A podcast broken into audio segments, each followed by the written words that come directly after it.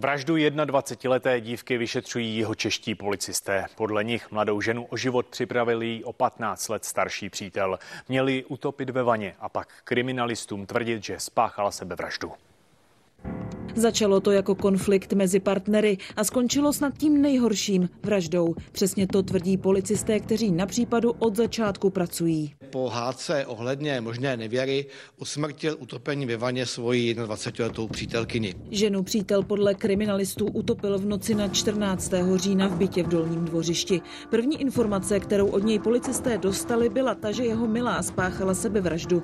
Rozběhlo se vyšetřování. To ale brzy nabralo jiný směr. Kriminalisté se opakovaně vraceli na místo činu. Pozbírali zde důležité indicie a také podle výsledku soudní pitvy tato verze nevyšla. A proto je nyní muž obviněn ze závažného zločinu vraždy. V tomto případě muž vraždil pravděpodobně kvůli žárlivosti. Pak se snažil ze sebe smést vinu.